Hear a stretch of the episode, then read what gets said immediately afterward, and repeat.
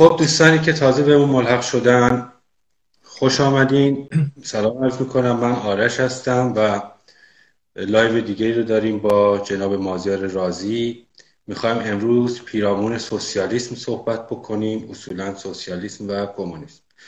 حالا به خاطر اینکه سوالاتی هم میشه و ما بتونیم سوالات رو جواب بدیم و اگه دوستانی خواستن وارد live بشن و خودشون صحبت بکنن با اتخاذ همه اینها من سریع بحث رو شروع می‌کنم. جناب رازی ما می‌خوایم امروز در مورد سوسیالیسم سوسیالیست صحبت بکنیم و بدونیم که آیا در ایران ما می‌تونیم انقلاب سوسیالیستی داشته باشیم و اصولا می‌خوایم بدونیم که فرق سوسیالیسم و کمونیسم چی هستش. خب اونجوری که در لغت هست سوسیالیسم یعنی اجتماعی کردن social کردن.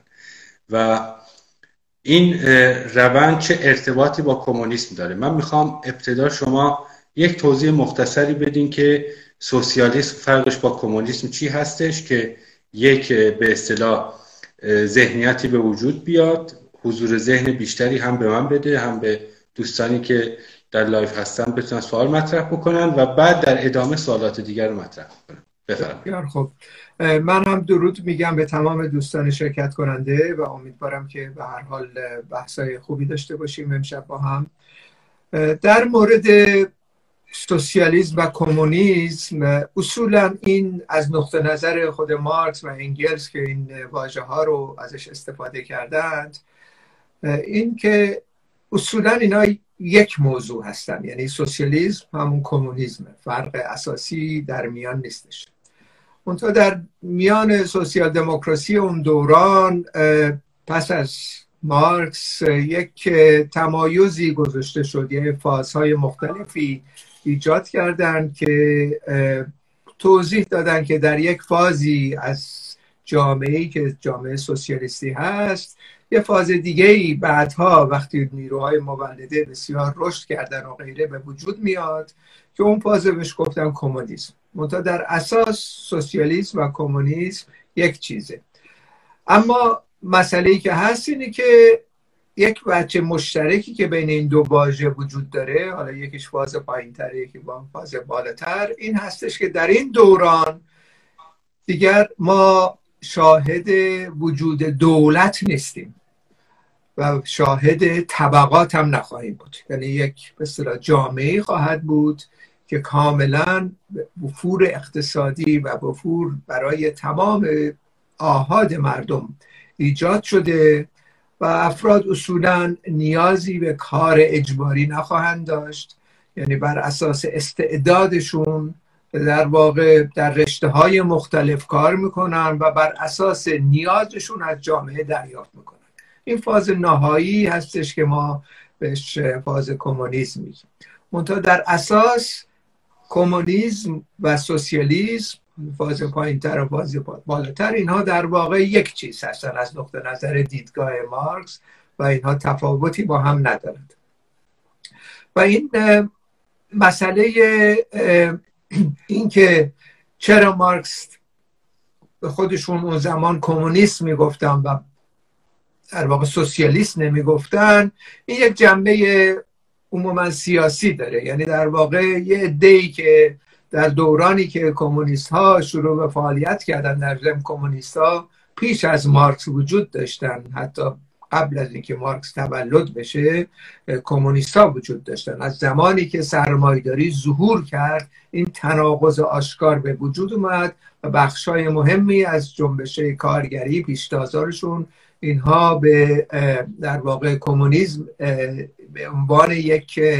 عقاید و برنامه که می‌تونه جایگزین بکنه سیستم استثمارگرو رسیده بودند.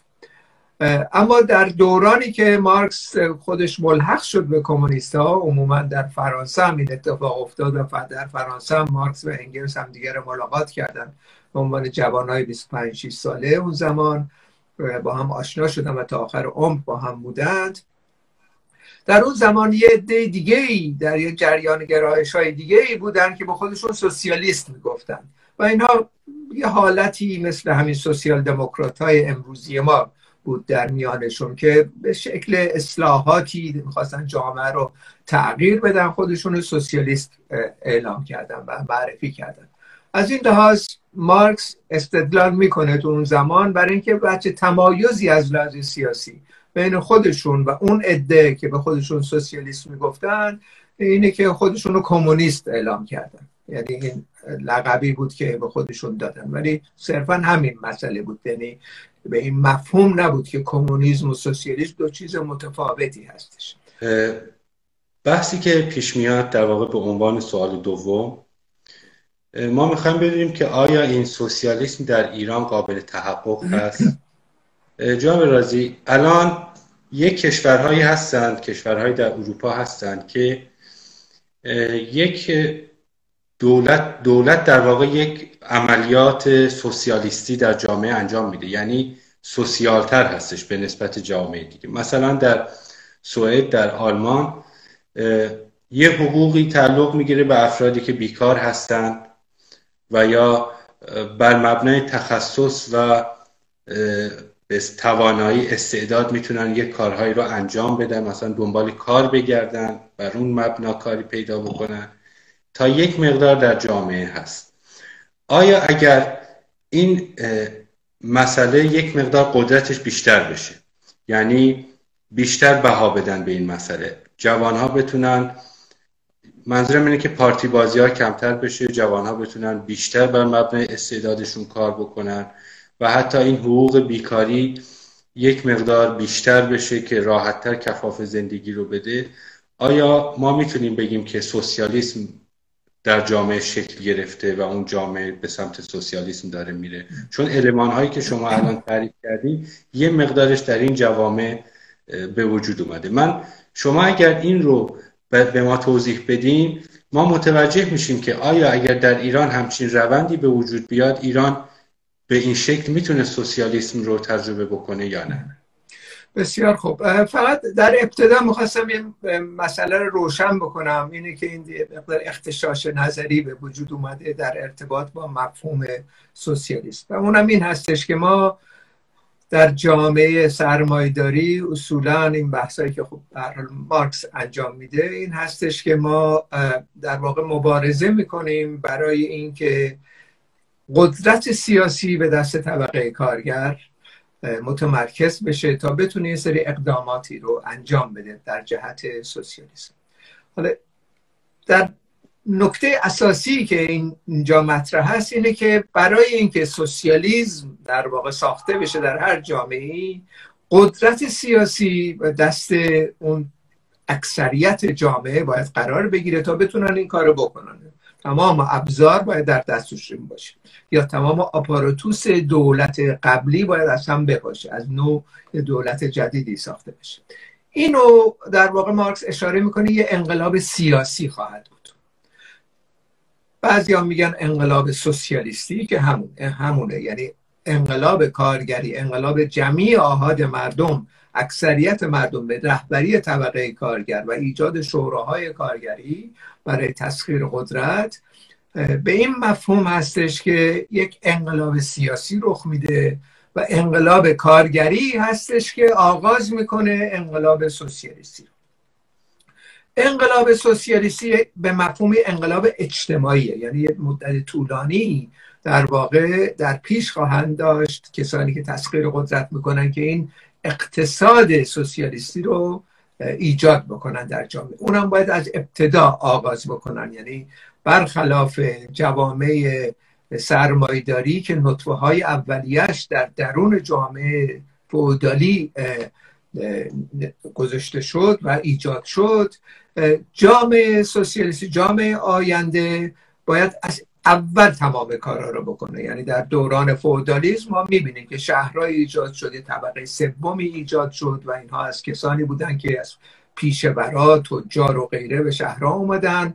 ولی یک سلسله شرایط رو از لحاظ اقتصادی آماده کرده یعنی این به اصطلاح انباشت اولیه سرمایه داری در خود جامعه فودالیسم ریخته شد و نهایتا برای اینکه بازار عمومی ایجاد بشه بازار ملی ایجاد بشه دموکراسی و غیره ایجاد بشه تسخیر قدرت شد. یعنی در واقع در جامعه فودالیسم نطفه های اولیه اقتصاد سرمایهداری ریخته شد و بعد قدرت در دست برجازی قرار گرفت و شروع کردن به اقداماتی که تا کنون دیدیم. اما در جامعه آتی ما وقتی ما انقلاب کارگری رو که آغاز انقلاب سوسیالیستی رو انجام میدیم اقتصاد باید از نو ساخته بشه. هیچ نطفه اولیه سوسیالیسم در این جوامعی که ما وجود دارن نیستش. یعنی وجود نداره و به وجود نمیاد. جامعه سرمایداری هستش. در نتیجه تفاوتی هست بین انقلاب کارگری و انقلاب سوسیالیستی با ساختن سوسیالیسم. انقلاب کارگری یا انقلاب سوسیالیستی یعنی انقلاب سیاسی. تسخیر قدرت. همین و بس. انقلاب اجتماعی در پی اون آغاز خواهد شد. یعنی ایجاد روابط اقتصادی در سطح جامعه. حالا بحثی که عموما مارکس در این مورد می‌کنه اینو مشخصا در نقد برنامه گوتا و همچنین گرود ریسه توضیح میده. دقیقا منظورش چی از جامعه آتی؟ بحثی که می‌کنه این هستش که ما در جامعه سوسیالیستی وقتی انقلاب سوسیالیستی رو انجام میدیم تسخیر قدرت صورت می‌گیره انقلاب سیاسی ایجاد میشه.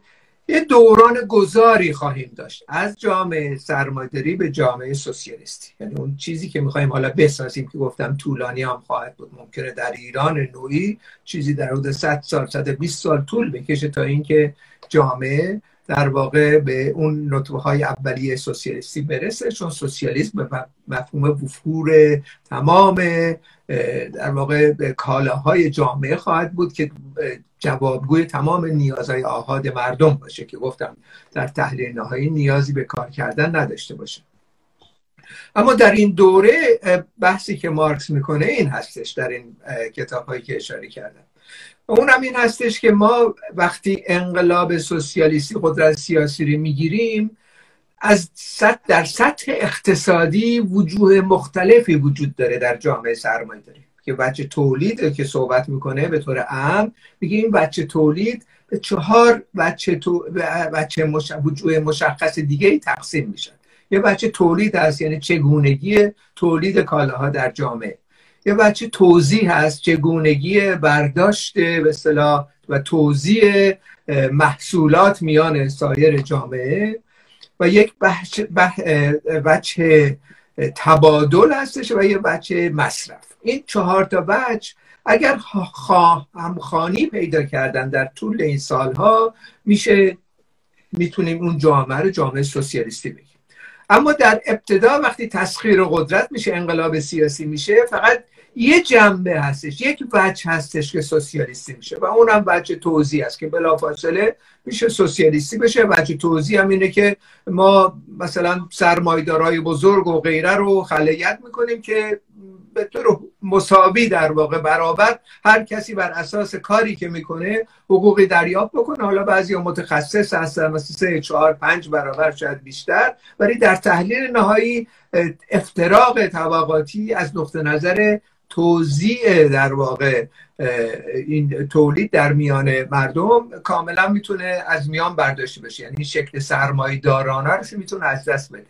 اما بچه مصرف و بچه توزیع و بچه تبادل کماکان سرمایه داری باقی میمونه. چون این ناهنجاری و این نابرابری اجتماعی تو این دوران انتقال ادامه خواهد داشت. یعنی اینطوری نیستش که ما یک شبه انقلاب سوسیالیستی که سازمان میدیم انقلاب سیاسی که سازمان میدیم سوسیالیسم در جامعه ساخته میشه. همه دیگه دیگه کاملا وفور کالاها خواهد بود و بلافاصله همه میشنن تو خونه ها و به انسان سوسیالیستی تبدیل میشن. این چنین نیستش. ما برای اینکه جامعه اقتصادی رو از لحاظ شرایط مادیش آماده کنیم که به اون درجه از به رشد برسه که سوسیالیسم ساخته بشه و بعدش هم کمونیسم ساخته بشه نیاز هستش که نیروهای مولده رشد بکنه.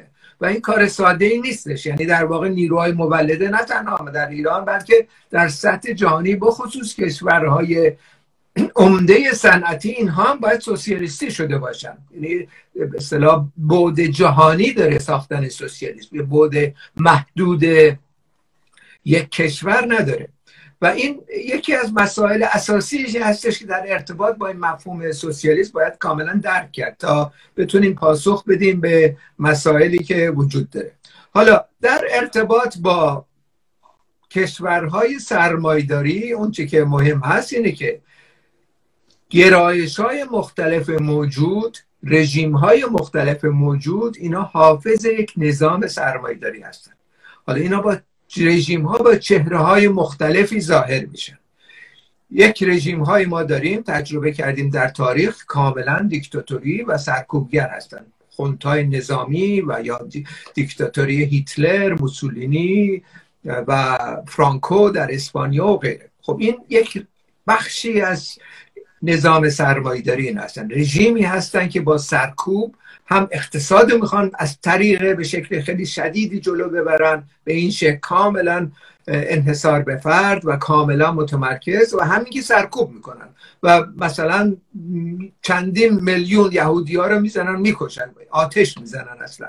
و یا در فرانکو هم همین کار کرد. در اسپانیا ما مشاهده کردیم که تمام ملیت های تحت ستم باسک و کاتالونیا اینا سرکوب شدن و بسیاری از اینا کشته شدن به دست دیکتاتوری نظامی. زندان رفتن و غیره.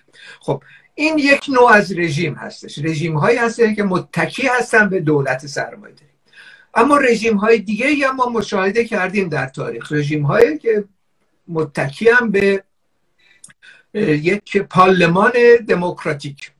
این رژیم هایی که ما در اروپا می‌بینیم. حالا این رژیم هایی که متکی هستند به پارلمانتریزم و تحت عنوان سوسیال دموکراسی و سوسیالیست و حزب کارگر در انگلستان و غیره ایجاد میشن. اینها به این مفهوم نیستش که اینها خواهان ساختن سوسیالیسم هستند اینها خواهان حفظ نظام سرمایداری هستند اما با ظواهر مختلف. این یکی از یکی از پیچیدگی هایی هستش که امروز ما مشاهده می‌کنیم و بسیاری از نیروهای مترقی حتی فریب این داستان می‌خورن. یعنی فکر می‌کنن که سوسیالیسم رو میشه به تدریج از طریق رفرم ایجاد کرد. این عملی نیست. و اولا اون جریاناتی که این اعتقاد دارن گاهی به قدرت می‌رسن گاهی به حکومت به اصطلاح اکثریت مردم بهشون رأی میدن. اما در عمل مشاهده می‌کنن که امکان پذیر نیست تغییرات بنیادین ایجاد کردن.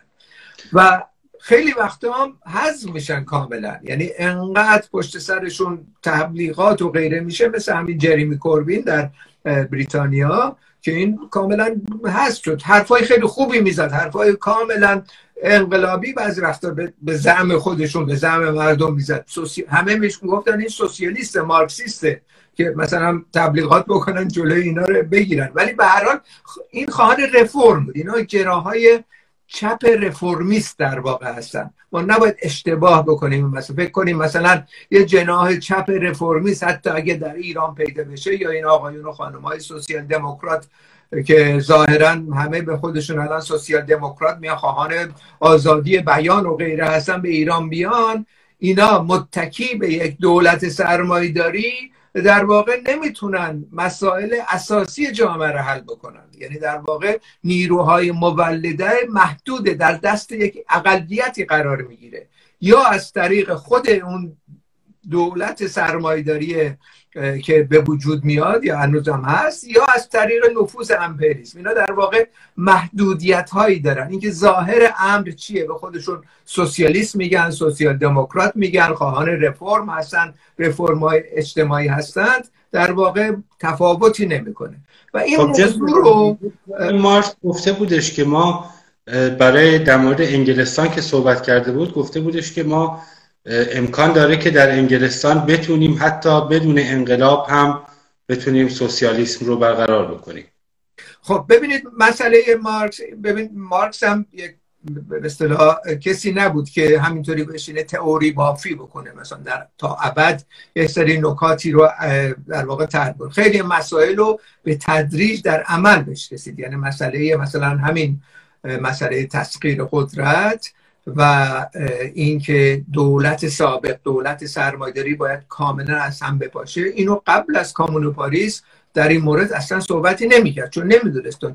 تجربه است دیگه. مارکس مارکسیسم اصولا یه علمه یک مثلا ایدولوژی نیستش که حالا یه دی مثلا نخبه اومدن مارکس و انگلز یه سری حرفای ابدی زدن.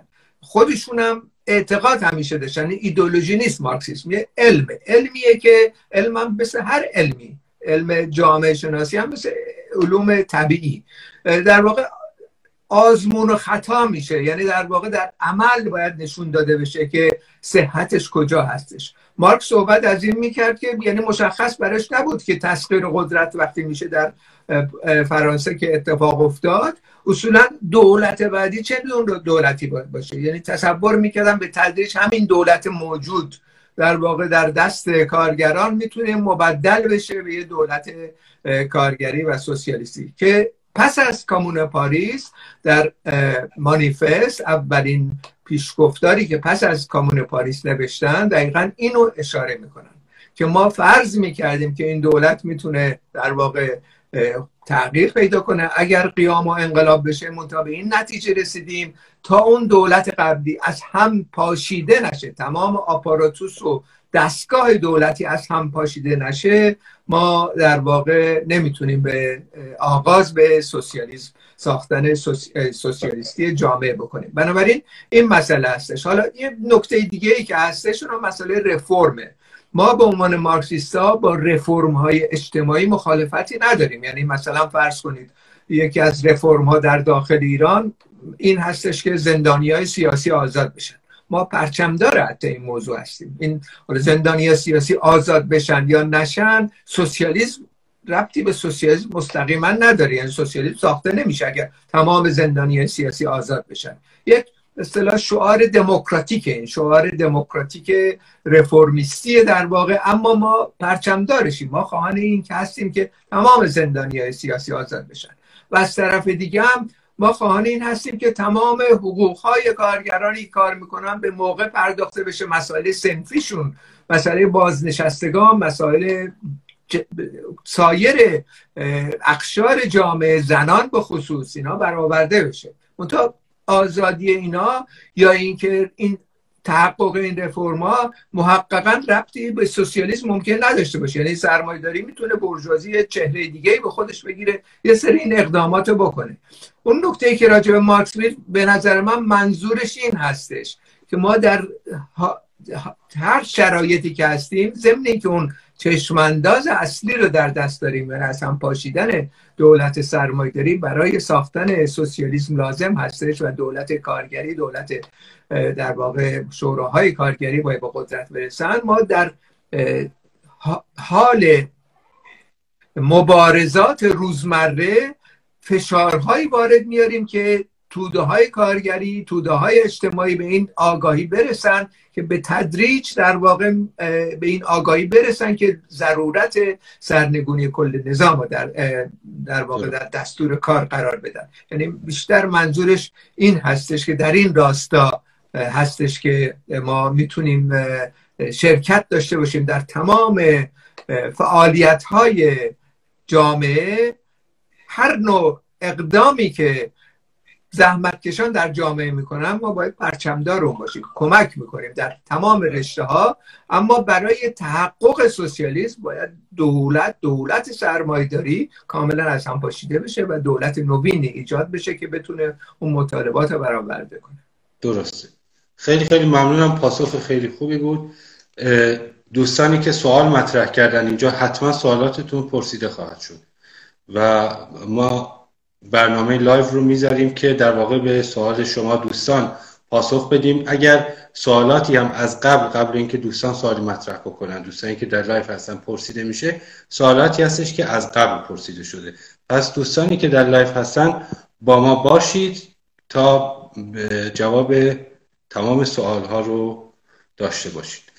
خب جناب رازی از سوالاتی که قبلا مطرح شده یک سوال مونده. و بعدا می‌رسیم به سوال دوستان.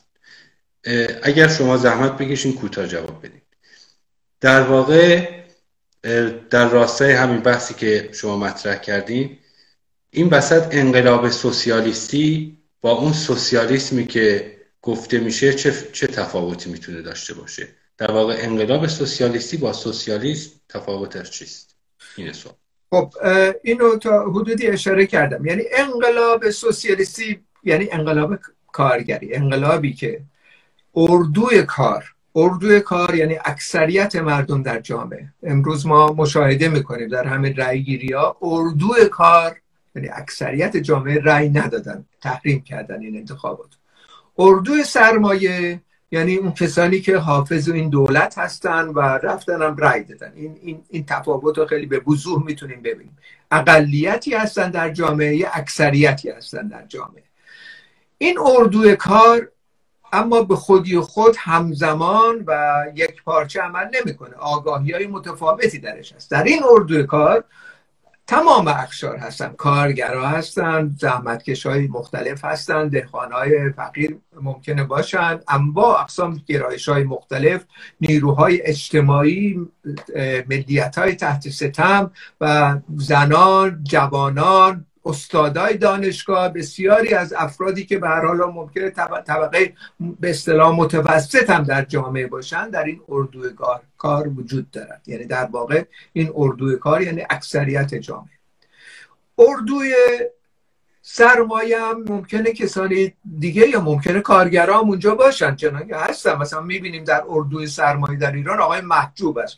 کارگرزاده است و از مستضعفین بوده و غیره. خب خیلی ها هستن همین مزدورانی که به خیلی حمل حملات نظامی می‌کنن بسیج و غیره اینا رو از اردو از زحمتکشان پیدا کردن آوردن کردن مزدور در واقع. بنابراین اینطوری نیستش که الزاما تمام کسانی که در اردوی کار هستن همه یک پارچه سرمایدارای بزرگ هستن. این برام همه یک پارچه کارگر هستن. به این شکل نیست. این در واقع بحثی که مارکس در مانیفست می‌کنه میگه که مبارزه طبقاتی یک مقدار سهولت پیدا کرده و با دو اردوگاه ما مواجه هستیم. اردوی کار اردوی سرمایه.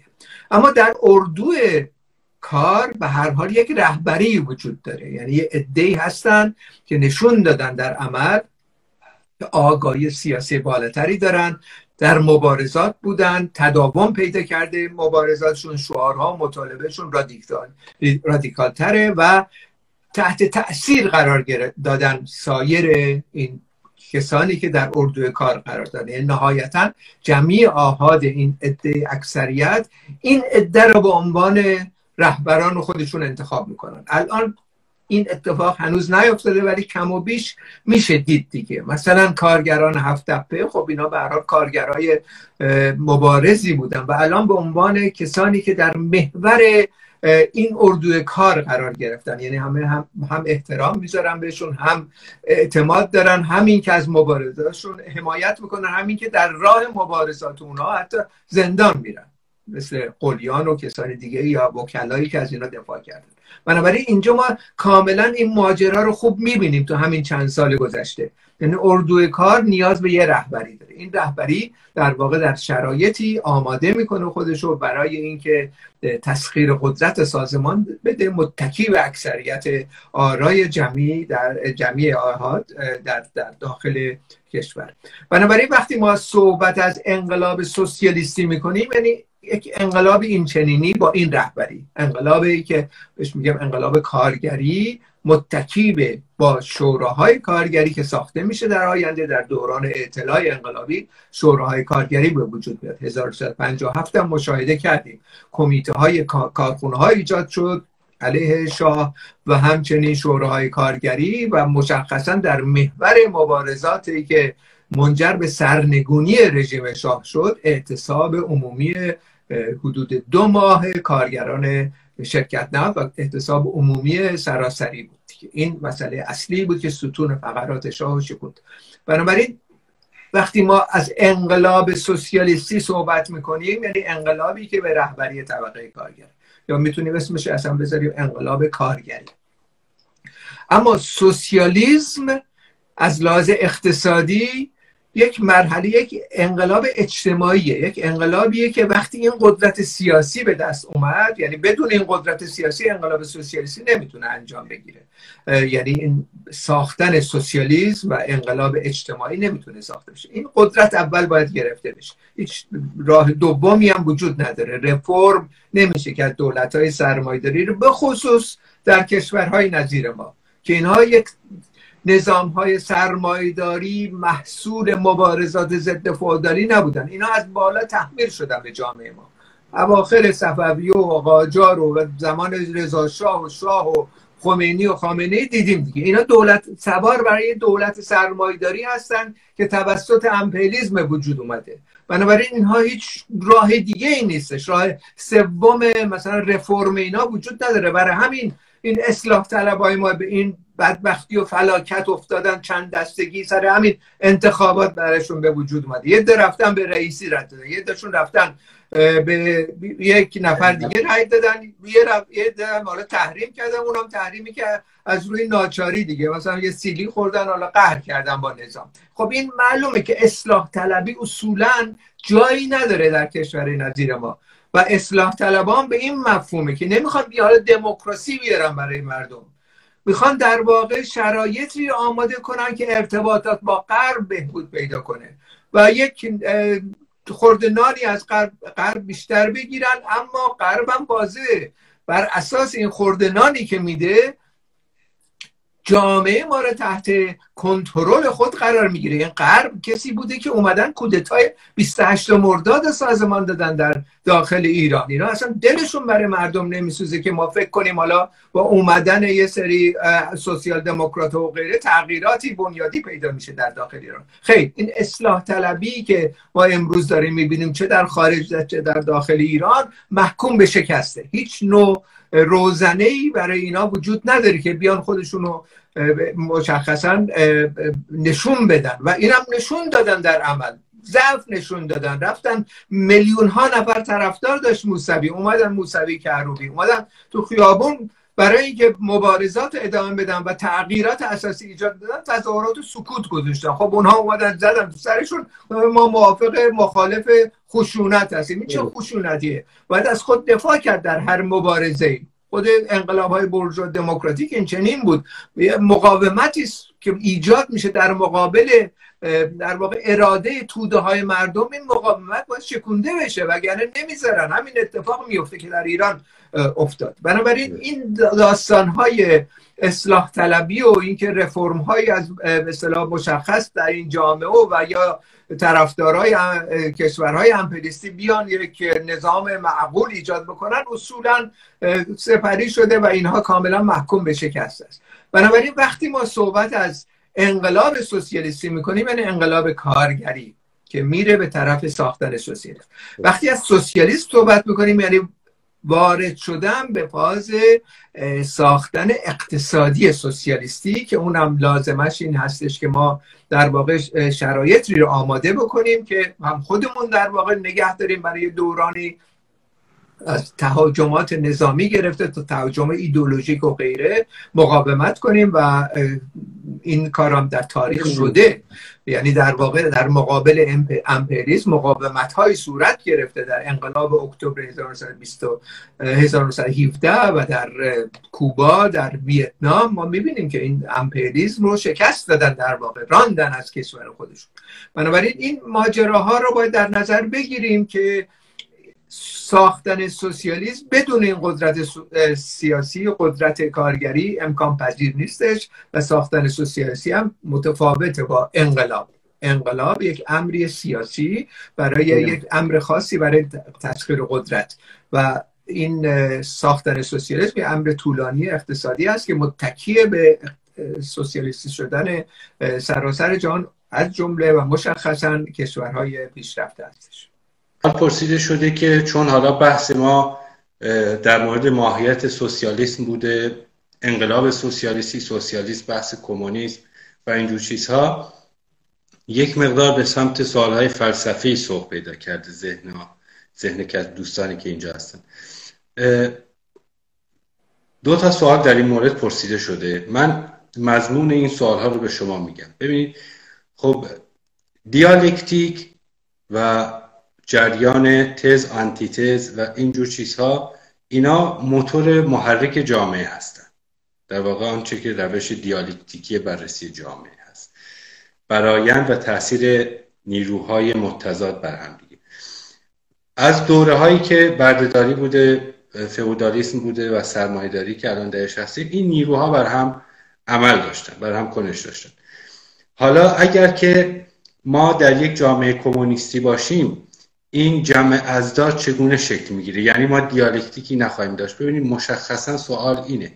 اگر گذاری نباشه جمع ازدادی هم نیست در واقع دیالکتیکی هم نیست. پس این روش بررسی جامعه روش دیالکتیکی بررسی جامعه هم یعنی تمام میشه. تکلیف چی هستش؟ امیدوارم که تونسته باشم شما رو متوجه سوال کرده باشم. بله. خب ببینید اولا در مورد این واژه دیالکتیک و نمی‌دونم تغییرات کیفی و کمی و غیره یه مقدار زیادی اینجا هم مشکلاتی ما داریم با تفسیرهایی که مشخصا از طریق مسکو و دوران استالین و حزب توده به داخل ایران آورده شد. موریس کمفورت و یه سری نکات خیلی جامدی از دیالکتیک و ماتریالیسم تاریخی و غیره بیان کردن که مرتبط به بحثای خود مارکس نیستش. یعنی دیالکتیک نیستش که حالا تحولات در واقع از یک موقع خاصی به یک مقطع خاصی می‌رسه و یک حرکت های به تبادل نظر متقابل صورت می‌گیره. این بحث مارکس در واقع در مورد دیالکتیک و ماتریالیسم تاریخی مشخصا در این اصطلاح تزهاش در مورد فورباخ نوشته شد و این تفسیر این تزها هم ما انجام دادیم و سر فلسفه مارکس به عنوان فلسفه پراکسیس مارکس هستش که اون باید درک بشه. اینو ما نوشته داریم و رفقا دوستان الان لازم شد یه بحث جداگونه می‌ذاریم سر این الان دیگه وارد این مفصل نمی‌تونه بشیم. فقط رجوع میدیم رفقا رو به این مثلا نوشته که تفسیر تسهای فورباخ مارکس هست و نشون میده که تمام این ماجراهای تفسیرهایی که در گذشته از ماتریالیسم تاریخی و تزهای دیالکتیک و نمی‌دونم آب را بجوشونید در فلان جا می‌رسه بخار و بعد حالا جامعه چگونه می‌تونیم با این مقایسه کنیم؟ این اختشاش نظری به وجود اومده. بنابراین مسئله مارکس در ارتباط با دیالکتیک اینه که متکیه به یک پرکسیس یعنی عمل انسانی هستش که تعیین می‌کنه. که ما جهت به اصطلاح مشخصی که میریم به کجا می‌رسه؟ یعنی اون عمل انسانی است چه در سطح جامعه چه در سطح فرهنگی چه در سطح اقتصادی و غیره که این نشان دهنده این هستش. و این خوب باید درک بشه برای اینکه ما بتونیم جامعه آتیه رو در واقع بتونیم ارزیابی بکنیم. حالا اینو ما می‌گذاریم اگه لازم شد بحث جداگونه می‌ذاریم ولی فعلا من رجوع میدم رفقا دوستانی که این سوال طرح کردن که حداقل این مقاله رو به شفاهی هم در واقع بازخوانی شده که گوش بدن در سایت میلیتنت هستش. تحت عنوان پراکسیس تئوری های فلسفی پراکسیس مارکس. خب اما من ارتباط بفرمایید. چون این سوال از طرف دو تا از دوستان پرسیده شده من فقط یک جنبندی می‌خوام بکنم. پس ما برای دوستانی که مثلا حالا دقدقه های اجتماعی دارن حتی انقلابی دارن و این گونه, این گونه مسائل فلسفی رو هم به اصطلاح براشون سوال هستش.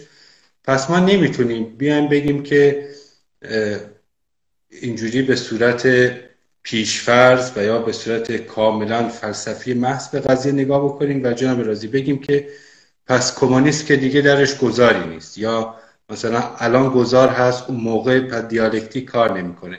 اینها همش برمیگرده به نقشی که جامعه در اون مقطع زمانی داره و تأثیری که انسانها بر روی جامعهشون می‌ذارن. در واقع بر این مبنا تحلیل میشه نه بر مبناهای صرف فلسفی و یا نظریه های فلسفی. اگر درست منظور شما رو متوجه شده باشم.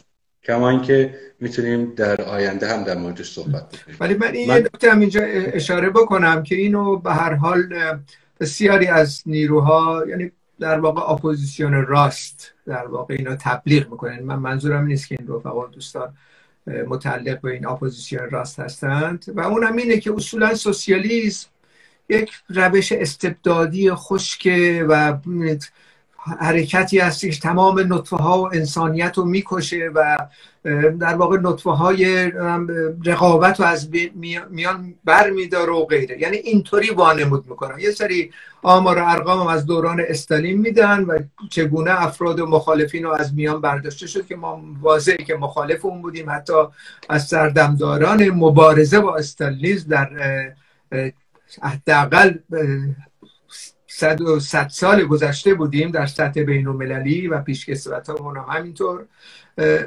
اینا در واقع به این ترتیب تحریف می‌کنن سوسیالیزمو در واقع یه جوری وانمود می‌کنن که سوسیالیسم مساویه. اینی که حتی آدمخوری کمونیستا رو متهم می‌کنه که میاد و قدرت می‌گیرن و همه رو سرکوب می‌کنن و اموال مردم رو می‌گیرن و زمین های مردم رو می‌گیرن و آزادی بی بار ایجاد می‌کنن در ارتباط با روابط جنسی و بعد انواع اقسام مشکلاتی ایجاد می‌کنن بعد رقابتی رقابت آزادی که سرمایه داری ما به اینجا کشونده که در آستانه جنگ سوم جهانی هم در دوران ترامپ قرار گرفتیم. اینا رو از ما می‌گیرن و ما دیگه محدود میشیم یک بودی میشیم. خب اینا تحریفات اینا دروغهایی هستش که با یه انگیزه سیاسی مطرح میشه در جوامع بین المللی مشخصا پشت سرش امپریزانش هستن و تمام ابزار تبلیغاتی ایدولوژیک اونا که اجازه ندن که جوانا به سمت سوی سوسیالیسم بیان. چون میترسونن در واقع. هم کشتار هست هم خونریزی هست. خشونت کمونیست ها خشونت به کار می‌برن. ما خواهان این هستیم که مسالمت آمیز کار بکنیم. اینا یه تحریفاتیه که بر مقابله کرد و نادرسته. هر کدوم از هر کدوم از این تحریف ها رو ما به طور جداگانه پاسخ دادیم که اصولا در واقع اینها بی ربطه به سوسیالیسم. وقتی هم که سوسیالیسم ما صحبت می‌کنیم حالا از نقطه نظر عملی هم کی گفته رقابت نخواهد بود؟ یعنی با اقسام پیشرفت های فرهنگی نخواهد بود. یعنی ما وقتی نیروهای مولده رو چنان رشد بدیم که انسان ها بر اساس نیازشون از جامعه بگیرن و بر اساس لیاقت و همچنین چیزی که دارن این به معرفتی که پیدا کردن به جامعه بدن چگونه هستش که ما جامعه خشکی خواهیم داشت؟ درست برعکس در واقع اگر انسان ها به انسان سوسیالیستی مبدل میشن یعنی دقیقا اینه که همین کاری که مثلا یک درصد جامعه در سراسر جهان انجام میدن مثلا این پولدارا و مولتی میلیونرها رو ببینید اینا اولا سر کار مجبور نیستن برن کار نمی‌کنن. دو اینکه میرن تفریح می‌کنن میرن موزه نگاه می‌کنن میرن نقاشی می‌کنن میرن خوشگذرانی می‌کنن. خب این یه اقلیتی در جامعه به این امر خودشون رو مشغول می‌کنن. در صورتی که وقتی سوسیالیسم ما ایجاد می‌کنیم اکثریت مردم چنین خواهند کرد. یعنی در واقع چرا یک ماجرای کاملا علیه رقابت و علیه مثلا پیشرفت و غیره باشه. اتفاقا برعکس وقتی انسان ها کل جمعی آهاد مردم در سطح جهان بتونن همین کارهایی که اقلیت نادری امروز دارن انجام میدن خب واضحه که اصولا جهان جهان بهتری خواهد بود. و این همه مشقت این همه کشتارها این همه بدبختی ها در بزرگترین کشورهای امپریستی امروز آمریکا انگلستان فرانسه برید تو خیابون ها ببینید مردم تو خی... خیلی ها تو خیابون میخوابن هنوز. این چه جامعه هستش؟ جنگ افروزی ها تمام این ماجراها رو در واقع انجام دادن. و تمام بله. کشتارا رو انجام دادن. در آمریکایی که مهد آزادی سیابوستا رو داره جلوی چشم مردم جهان می‌کشن همینطوری. چپ و راست سالهای ساله. و انواع اقسام اصطلاح قوانین ضد زنان ضد ملیت ها و الان هم که به هر مهاجرین و غیره هستن. یعنی مردم یک درصد خاصی در واقع در جامعه در حال رفاه هستن و هیچ نوع تضمینی نیست برای اینکه رفاه برای عموم ایجاد بشه.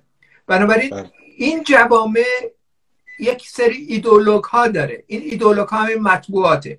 تلویزیون رادیو و غیره تبلیغاتی می‌کنن که اصولا مردم مبهوت باقی باور می‌کنن که این زندگی.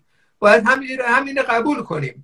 اگر کسی میاد جیب ما رو می‌زنه تشکر کنیم از اون طرف که اومده جیب ما رو زده. به جای اینکه مبارزه کنیم. اگه مبارزه کنیم تروریست میشیم. اگه مبارزه کنیم انقلابی میشیم. اگه مبارزه کنیم خشونت طلب میشیم. اینا رو میدارم میگن. همین اصلاحات طلبای ما در داخل ایران هم اینا رو دارن میگن راجع به کمونیستا و مارکسیستا.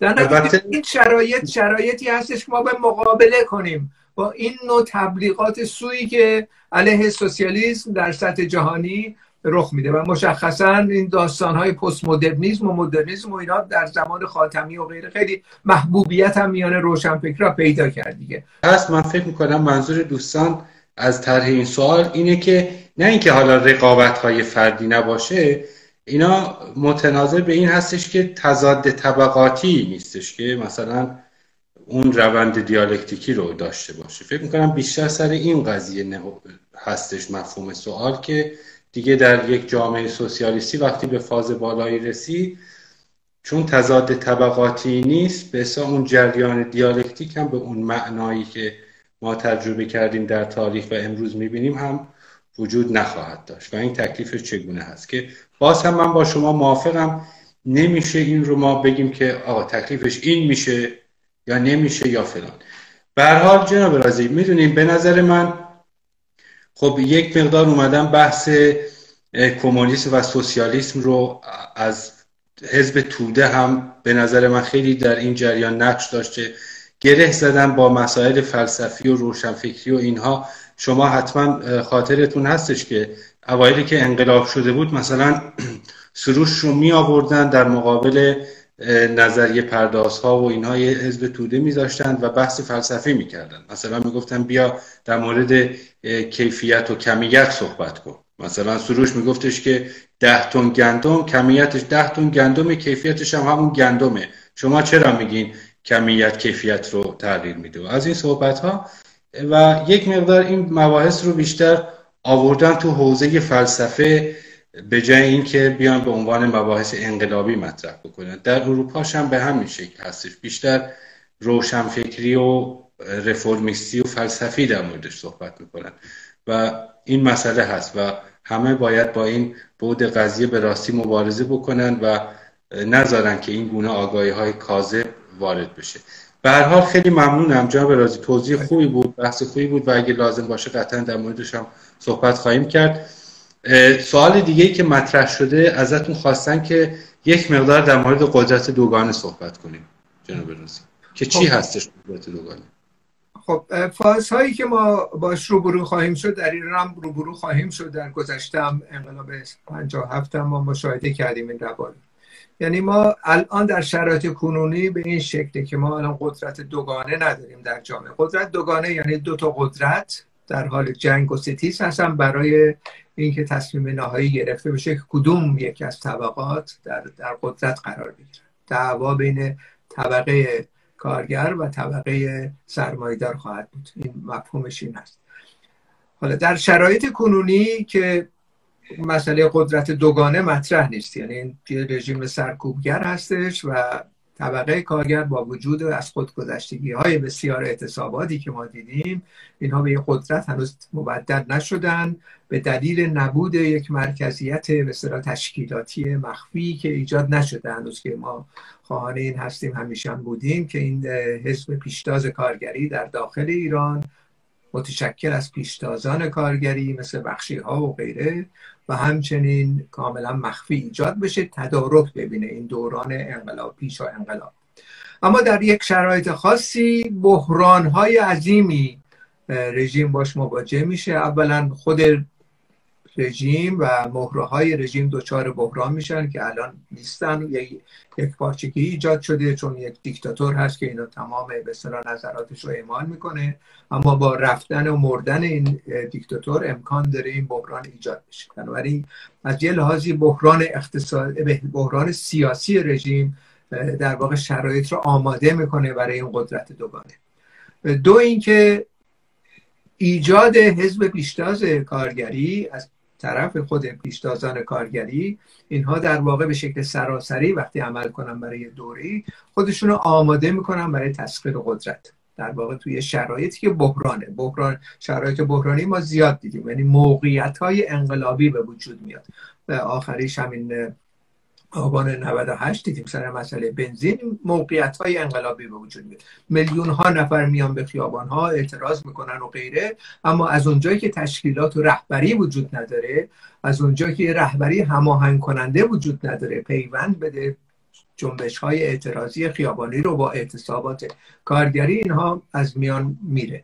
ولی اگر این رهبری وجود داشته باشه اگر این تقیان ها بحران ها ایجاد بشه و اگر این حاکمیت در بحران باشه در واقع شرایط اطلاع انقلابی که مرتبط به قدرت دوگانه در جامعه به وجود میاد. یعنی یک دعوای رو در رو بین دو نیروی در واقع برابر برای تسخیر قدرت. یه نیروی که نقدن اونجا هست یه نیروی که ساخته شده و رهبری داره. و همچنین هماهنگی کرده. از پیش هم تدارک دیده این قدرت دوگانه به می‌تونه شکست بخوره. دوباره طبقه کارگر می‌تونه به پیروزی برسه. عموما در انقلاب اکتبر دوران اطلاع انقلابی به قدرت دوگانه منجر شد شکست داد طرف مقابل و نظام سرمایه‌داری را از هم پاشوند و یه نظام جدیدی ایجاد کرد. بنابراین شرایط دو قدرت دوگانه در این شرایط اطلاع انقلابی هست. اینکه طبقه کارگر توفیق پیدا کنه پیروز بشه بستگی به تدارک و پیشین داره و بستگی به بحران خود مهره های نظام داره که این اتفاق می‌تونه بیفته. خیلی زود هم می‌تونه بیفته در داخلی. این قدرت دوگانه حتما باید یک طرفش طبقه کارگر باشه یا می‌تونه بین دولت و هر گروه دیگه باشه. سنتا صحبت از این دو طبقه می‌کنیم دیگه.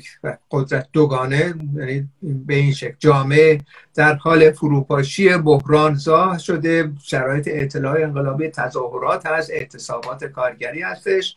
بنابراین یک جبهه جبهه همون قطب مثلا کارگری و جمعی آهاد مردم اردو کار رهبریش انتخاب کرده. اردو سرما هم که رهبریش معلومه دولت کنونی است. این دو قدرت در واقع در مقابل هم قدرت دوگانه نام برده شده که یکیش پیروز بشه یعنی قدرت گرفته دیگه. اون یکی رو دفع می‌کنه. ولی این از اون برم صادق است. می‌تونه اون طرف مقابلم اگر آمادگی قبلی نباشه اگر تدارکات ندیده باشه می‌تونه شکست بده. در واقع مخالفین خودش قضیهمون کاوه خوشدل. اگر که می‌خوان بحثی دارن می‌خوان به ما ملحق بشن و سوالی مطرح بکنن یا ملاحظه به بحث ما دارن. اگر سلام خوش آمدین. صداتون رو ما میشنویم. بفرمایید بفرمایید صحبت بکنیم. متشکرم. درود بر شما و همه رفقا و دوستان و حضار گرامی. از صمیم قلبشون خوش آمد. میگم واقعا خوشحالم از اینکه جوانان ما و دوستان و عزیزانی که الان اینجا هستن شمارشون تعدادشون در ایران بسیار بسیار بسیار زیاده و از اون رو بسیار خوشحالم با توجه به اینکه در وقتی ما مقایسه بکنیم این جوانان و مردم آگاه رو در ایران نسبت به آنچه که در جهان وجود داره این مایه خوشحالیه و امیدوارم با این امکاناتی که در فضای مجازی به وجود آمده. ما بتونیم اینطوری رفیقانه دوستانه فقط به هدف رهایی از این مناسبات و اوضاعی که در جهان مخصوصا در کشور خودمون و مشابه، کشورهای مشابه کشور خودمون هست رهایی پیدا بکنیم. می‌خواستم در اینجا فقط اشاره به غیر از من رفیق دیگری سوال دیگری کرده نوشته که همونطور که مارس گفته بعد از کمونیسم دیگر تاریخی نخواهد بود. تاریخ بنابراین دیالکتیک هم از میره. بنابراین من صحبتامو خیلی سریع یه اشاره کوتاه دارم. بعدا این رفیق من دوست عزیزمون هم می‌تونین پاسخ بدیم در مورد نظر خودم است در مورد اینکه در کمونیسم با توجه به اینکه تضاد نمیمونه و به حال اون دنیایی که الان وجود داره جنبوش جوشی که الان وجود داره در اون زمان دیگه شاهدش نخواهیم بود. و با توجه که همینجور که شما فرمودین اشاره کردین تبلیغاتی که قبلا وجود داشته و به حال با فلسفه قاطیش کردن مقداری روز ذهن کسانی که در این مورد شنیدن یا خوندن یا کارهای روشون شده یه اختشاش فکری به وجود آمده. خب بعدا شما در حد گسترده در یه برنامه دیگه میشه روی این صحبت کرد. ولی من می‌خوام به یک نکته اشاره بکنم. حتی اگر در اون زمان در زمان در کمونیسم وقتی که اتفاق بیفته تضاد بین انسان با انسان هدف نهاییش اینه که تضاد انسان با انسان دیگه نمیمونه. انسان کارگر و اصلا اساسا کارگری هم دیگه وجود نداره که چون تری وقتی که سرمایه نداشته نقطه مقابلش کارگر نیست. آهاد مردم کار می‌کنن آهاد مردم زندگی می‌کنن حاکم و سرنوشت خودشون هستن. و در اینجا تضاد انسان با طبیعت شکل می‌گیره. انسان با طبیعت به این معنا الان ما توجه بکنی همین کرونا. چه معضل جهانی بسیار بزرگی که قبل از همه کشورهای صنعتی و به قول خودشون جهان اول و شیشتای اول و بسیار مثلا به خودشون هم میبارن و افتخار هم می‌کنن بیشتر از همه مورد حمله قرار داد کرونا و خیلی هم اتفاقا در سیاستاشون اشتباه کردن و بیشترین ضربه هم مردم زدن. و می‌بینید در جاهای دیگه کشورهای کوچکی هم که وجود داشته با وجود شرایطی که اقتصادی و امکانات بسیار کمی هم داشتن یا درستتر عمل کردن و یا اینکه کشورهای دیگری در اینجا طور مشخص نمی‌خوام اسم از حتما کوبا بیارم چون ممکنه چپ ها بیشتر از این اسم و بیشتر هم اونو به عنوان کشور کمونیستی معرفی می‌کنن نام بیارم. همینطور به غیر از کوبا هم کشورهای دیگری هم بودن که به حال اسمشون تو لیست کشورهای کمونیستی نیست که در اصلا وجود نداره. ولی می‌بینیم که پیشرفت های خوبی داشتن در مقابل با کرونا. ولی اینا رو همه اگه ما کنار بذاریم در زمانی که کمونیسم ساخته میشه خوب اگه توجه بکنیم می‌بینید چقدر کارهای سنگینی وجود داره در برای حفظ طبیعت حفظ در مقابل آتش ها در مقابل آتش سوزی در مقابل سیل ها در مقابل زندگی که جنایت هایی که بر علیه جنگل و طبیعت و حیوان و اینا انجام میشه. و این همه کار است. یعنی سیاره زمین وقتی که به فکر باشن که دیگه از نابودیش جلو لاقل به خانه ها خب پایانی داره دیگه مثل همه پدیده ها ولی به تأخیر بندازن و بتونن بسیاری از کارهایی که جهان سرمایه داری هیچی که جلوشون نتونست بگیره خودش عامل به وجود آمدنش. مثل این اوضاع آب و هوایی و تغییر جو زمین و که تمام مصیبت ها رو ایجاد کرده این همه وجود داره بر مبنای تضادی که اون موقع شکل می‌گیره. و بنابراین انسان در اون مسیر می‌تونه کار بکنه. همینطور که الان خیلی ها ممکنه این صحبت های ما رو بشنون بگن بسیار خوب انسان که برای پول کار نکنه برای حقوق کار نکنه میشه تنبل خونه. ها میشه؟ هستن سایت هایی که آگاه تبلیغ می‌کنن که کمونیست ها تنبل ترین و خوشخیالترین انسان های روی زمین هستن برای همین هم که افکارشون همینه. ما بشینیم بخوابیم و بخوریم بعدش هم همه چی بهمون بودن در حالی که ما می‌بینیم الان کسانی هستن در جهان با وجود که زندگی ساده هم دارن داوطلب کار می‌کنن داوطلبانه کار می‌کنن. ما بسیاری کسانی داریم حتی در حوزه های علوم هم بسیار بسیار مطرح هستن ولی می‌بینید به صورت داوطلب کار می‌کنن و این روحی داوطلب در جهان سرمایه داری با این همه مصیبت و با این مناسبات غیر انسانی وقتی وجود داشته باشه وای به حالی که انسان جامعه انسانی تبدیل بشه به جامعه کمونیستی تبدیل بشه به انسان سوسیالیستی به وجود بیاد. اون موقع می‌بینی که اصلا اساس کار داوطلبانه میشه. اصلا برای زندگی انسان با عشق با علاقه با همینجور مثل کسانی که میرن داوطلبانه در کشور مثل هند اینور اونور با حداقل حقوق مثلا از حیوانات دفاع می‌کنن از تمام حیوانات حالا در بعضی جاها به عنوان نمونه سگ در, در بعضی جاها موجودات دیگه و یا بعضی ها میرن از جنگل ها دفاع می‌کنن. خب در اون جهان تمام نیرو دیگه صرف این علاوه بر رسیدن به رفع ما یحتاج خود انسان ها به لحاظ آزوغه و پوشاک و تمام اینها به این مناسبات در عین کار کردن روی این مسائل با عشق و علاقه هم زندگی و لذت بیشتری هم از زندگی می‌گیرن بنابراین این اگه در جلسات بعدی اگر دوستان سوالی داشتن یا مسئله می‌تونیم حتی روی این مسائل بیشتر صحبت بکنیم. و بیشتر هم از اوقات خودمون زیادگیری هامون می‌تونیم لذت ببریم تا سر فرو کردن توی مسائل فلسفی و خشک و دوگماتیکی که به حال ممکنه تأثیری در تغییر جهان هم نداشته باشه. متشکرم از شما. فقط خیلی ممنونم رفیق کابه عزیز. متشکرم. به حال این بحثی هستش که خیلی ها دوست دارم بدونن که واقعا اون جامعه کمونیستی چی هست ماهیتش چی هست.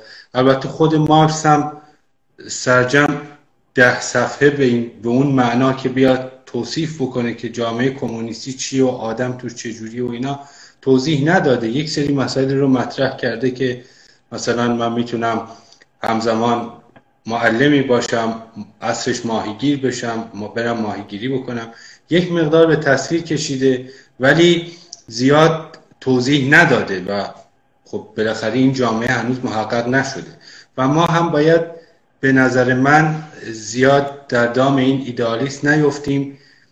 در واقع کار ما فلسفی نیست. ما یک مبارزه اجتماعی رو داریم انجام میدیم و این اتفاقا نظر خود مارکس هم هستش. مارکس در مقابل فیلسوفان می که می‌خواستن همه چیز رو از لحاظ ذهنی تصور بکنن و مثلا بیان مباحث و فلسفی تحلیل بکنن.